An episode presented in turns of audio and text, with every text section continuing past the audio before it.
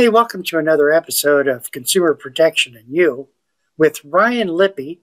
Ryan is a consumer educator with the Office of the Attorney General's Dave Yost office. Ryan Lippi is going to be talking today about consumer protection scams.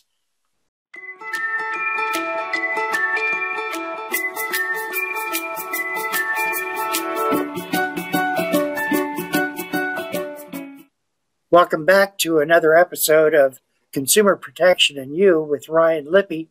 Ryan Lippi is a consumer educator in the Consumer Protection section of the Office of Ohio Attorney General Dave Yost. Ryan, it is a pleasure talking with you. Ryan, tell us a little bit about you. I've been with the office for about 7.5 years, and I'm an educator, which means during times when there's not a pandemic, I am traveling around the state of Ohio giving presentations on issues like identity theft, senior scams, cybersecurity, and making sure Ohioans know their consumer rights. During times when we have a pandemic, like now, as we're taping this, I am doing virtual presentations all over the state. So I'm actually here at home, working from home, as most of our section is at this point. And my background is speech communication and political communication. So I've spent many, many years in government service and in politics talking about lots of different policy issues and things of that nature. The great thing about working at the Consumer Protection section is we deal with everything that impacts whether consumers are safe in the marketplace. So whether it's buying something at the mall or buying something literally around the world, you have consumer rights. It's important to know that as an Ohioan, all of these organizations and all of these businesses and merchants have to follow what's called the Consumer Sales Practices Act.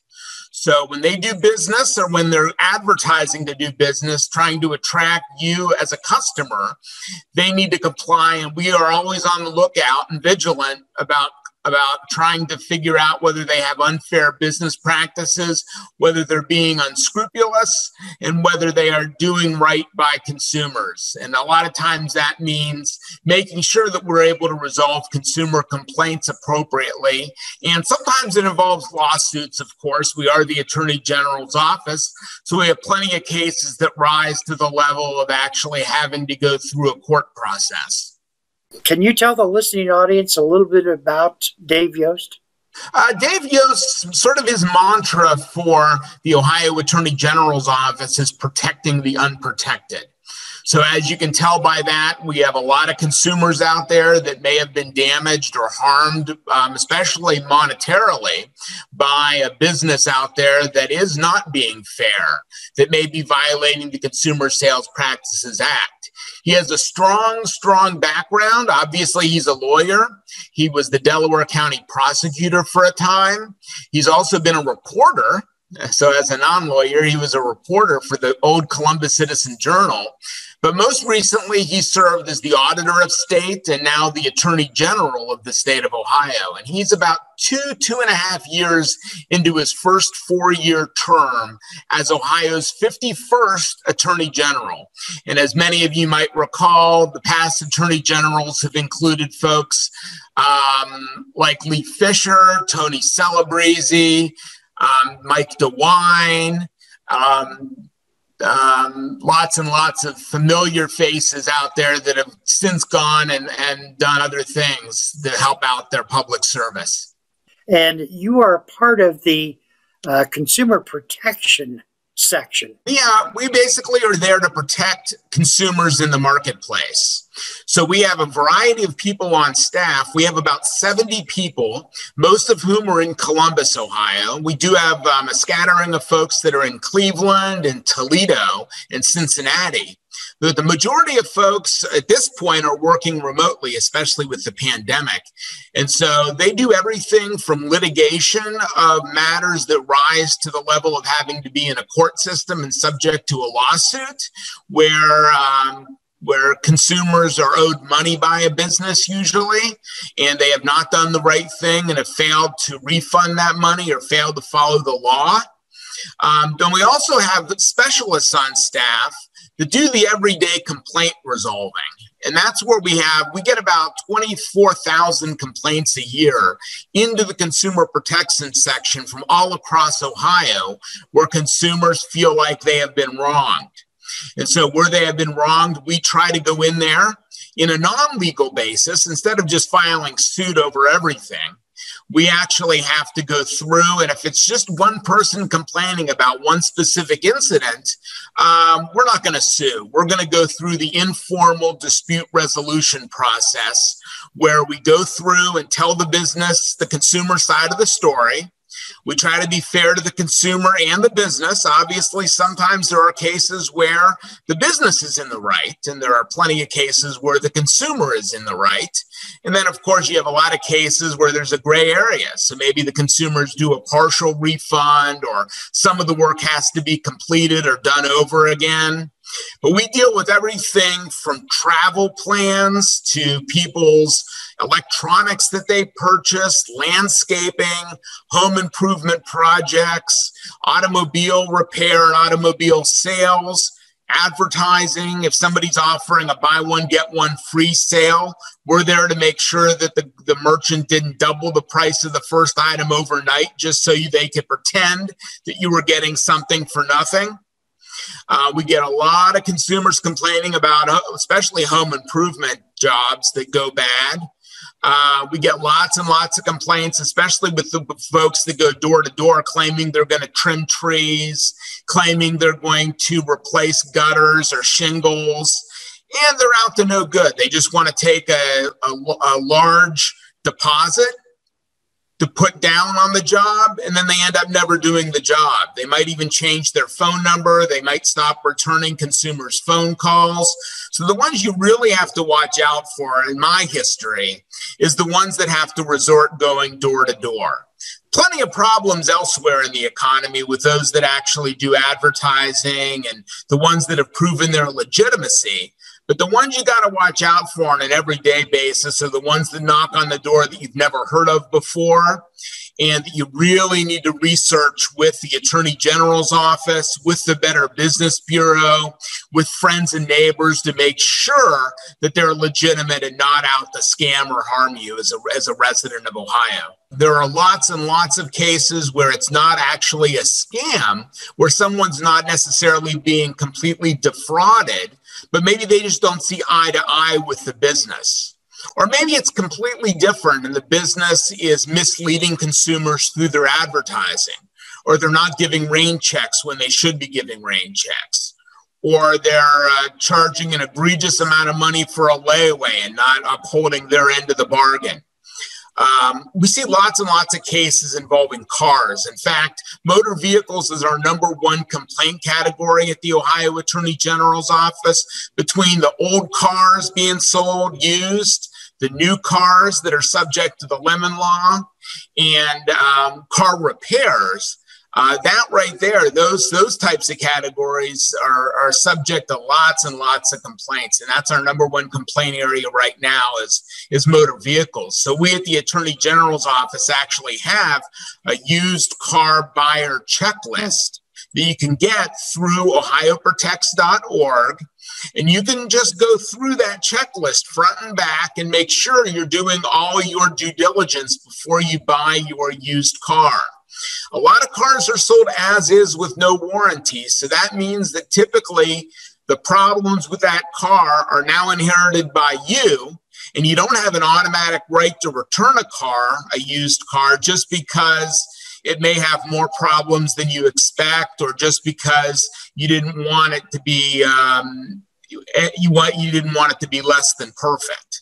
So the due diligence is on the consumer to make sure they do their homework, they cross their T's, they dot their I's, and that they have the right dealership and the right car for them. And sometimes it's a matter of taking down the vehicle identification number, doing some history searches on the internet, having an independent mechanic look at the car in person to make sure, and to never buy a car without seeing it in person. We have people that lose money to scams where someone posts photos and claims they have a car and just never shows the car to anyone, never has the car, never had title to the car, and they simply take deposits on the vehicle and run away.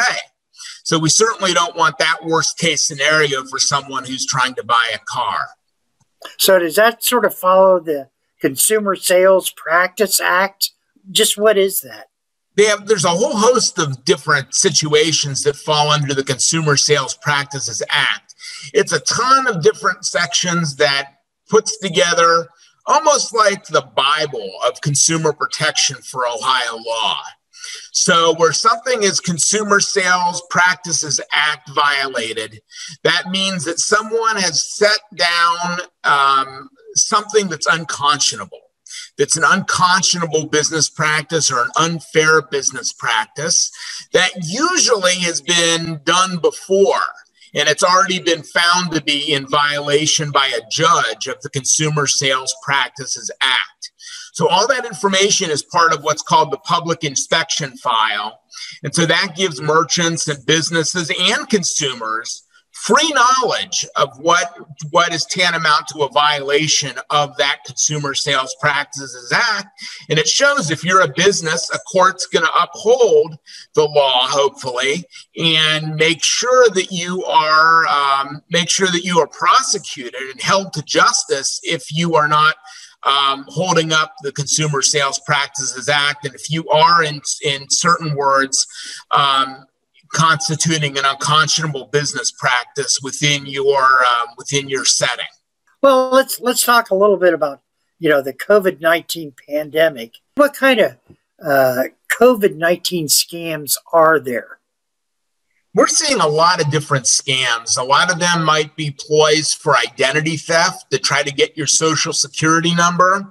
They might be ploys to tell you, for example, that you can jump the line and get a COVID-19 shot right away as long as you furnish personal identifiable information or pay money. As we know, most of these COVID-19 shots are paid for by insurance or paid for through public services.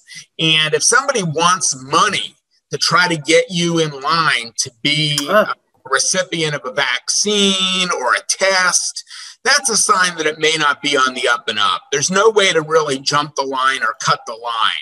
It's all being rolled out as we speak. There are certain age groups, as we're talking now, the age group of 75 and above and 70 and above are sort of getting ready or scheduling appointments or going through with the vaccine. It's going to get younger and younger as time goes along. But if someone is telling you that you can get a shot out of line, or that you can pay money and get a better shot, or if they say they have secret doses that you can't get anywhere else of a COVID vaccine or a COVID test or a COVID serum, you definitely want to red flag that and report that to the Ohio Attorney General's office or to the local county health department, because those are the kinds of practices, that unscrupulous practices, that we are determining whether those might be COVID-19 scams, in which some cases it's just a matter of trying to get money out of somebody or trying to get personal information to steal their identity. The Ohio Attorney General's office has a variety of different videos on fraud. And one of the a series of videos that you have on COVID-19 is on related identity theft, gift card scams, and related red flags of a scam. So here we're going to play one on identity theft. These are the Clarks. This year, they're doing things to stay safe during the pandemic. But when Ken Clark receives an unexpected call from someone offering a new machine that kills the COVID virus instantly, he's very interested. The caller then tells Ken there will be a charge for this new and novel product. But if Ken gives him his social security number, he would see if insurance would cover the cost of the machine. Ken isn't sure about giving out his social security number, but doesn't want to miss this opportunity, especially if insurance will pay for it. So he gives the caller his information. As soon as he gives out his information, though, he realizes it may have been a bad idea. And weeks later, he knows it was a bad idea when no product ever shows up. So what can Ken do? First, he should see if any fraudulent accounts have been opened in his name by checking his credit report at AnnualCreditReport.com. Free credit reports are being offered weekly through April 2021. He may also consider placing a fraud alert on his credit file by contacting one of the big three credit reporting agencies, or even adding a permanent security freeze by contacting all three agencies. For help with identity theft, contact Ohio Attorney General Dave Yost's office by visiting OhioProtects.org. I always thought that it would be very easy to see someone who's trying to scam you. But many of these people are very, very good. Absolutely. I mean, they're in, a lot of them are in other countries. A lot of them have this as their profession. They spend 24 hours a day, 7 days a week applying their trade. So they are savvy. They may not make any mistakes in terms of grammar and English usage. They may be very savvy and know exactly what to say when you react, hey, I think this is a scam, or who is this really? They are doing something illegal, and they obviously are up to no good, but they're able to talk a good game. And so when they pretend to be Social Security, when they pretend to be the Centers for Disease Control and Prevention, when they pretend to be from your doctor's office or pretend to be from your credit card company, you may actually believe them for a while because they are very adept at their trade. Obviously, we wish their lives led somewhere else and not to scamming Americans. But unfortunately, it's difficult sometimes when you're in the middle of a phone call to really determine whether something's a scam or not. They try to get you thinking off the charts. They try to make sure that they shake you up a little bit. So they may put pressure on you. They may tell you you're going to go to jail if you don't do what they say. They may put pressure on you and say that you're the subject of a lawsuit. Lots of things can come out of the mouths of a scammer when all they want from you is money or personal information. Just recently, I received a phone call from Microsoft, who is a technician, who said that my computer had a major virus, and he was there to assist. Yeah. And that's when I hung up on him because we know Microsoft does not keep a list of what you are doing. They do not know what computers that you have. Right. But I found that rather interesting. That absolutely. Yeah, one of the major scam areas right now is tech support scams or the so-called Microsoft scam, because a lot of times they impersonate Microsoft, or they impersonate a legitimate tech support company claiming your computer has a virus. The red flag there is when you get a call out of the blue. Unless you're calling somebody or unless they're sitting at your computer working on it, they're not going to know if you have a virus. But they try to take advantage of the fact that for a lot of us, our computers do react slowly. They may or may not have a virus, but they may act up quite a bit. Even my computer that I use at work acts up quite a bit. And we have our own information technology solutions area of our office to repair all these computers. So if you get a call out of the blue, or if you get a warning message on your computer claiming you have a virus and to call a toll-free number, you know it's a scam. Those are simply portrayals of the tech support scam, trying to get into your computer to download malicious software, to steal information, and to steal your money. Now that we're in the COVID-19, I think we can sort of assume that when someone calls from Social Security or Medicare, that generally, unless we prove to ourselves that they are calling on our behalf, it may not necessarily be true. Right. And what they do is the scammers will use internet dialing, and they'll call very cheaply to other countries, including our country. And they also use caller ID spoofing, which is technology that they put to use to hide the number they're actually calling from. So they may choose to put down a 740 or a 614 area code phone number to put on your caller ID so that you think it's a local phone call. Or they may choose to put 202 down as the area code for Washington, D.C.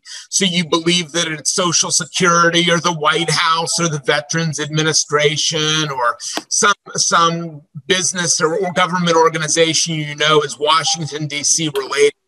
So they can even put 911 on your caller ID screen when obviously they don't work at the emergency center like that. So caller ID spoofing is alive and well, and it's primarily used by scam artists. Yeah, we know that scam artists are interested in money, you know, primarily how they're going to be able to get money out of you. And there's only a few ways that we can really pay the scammers.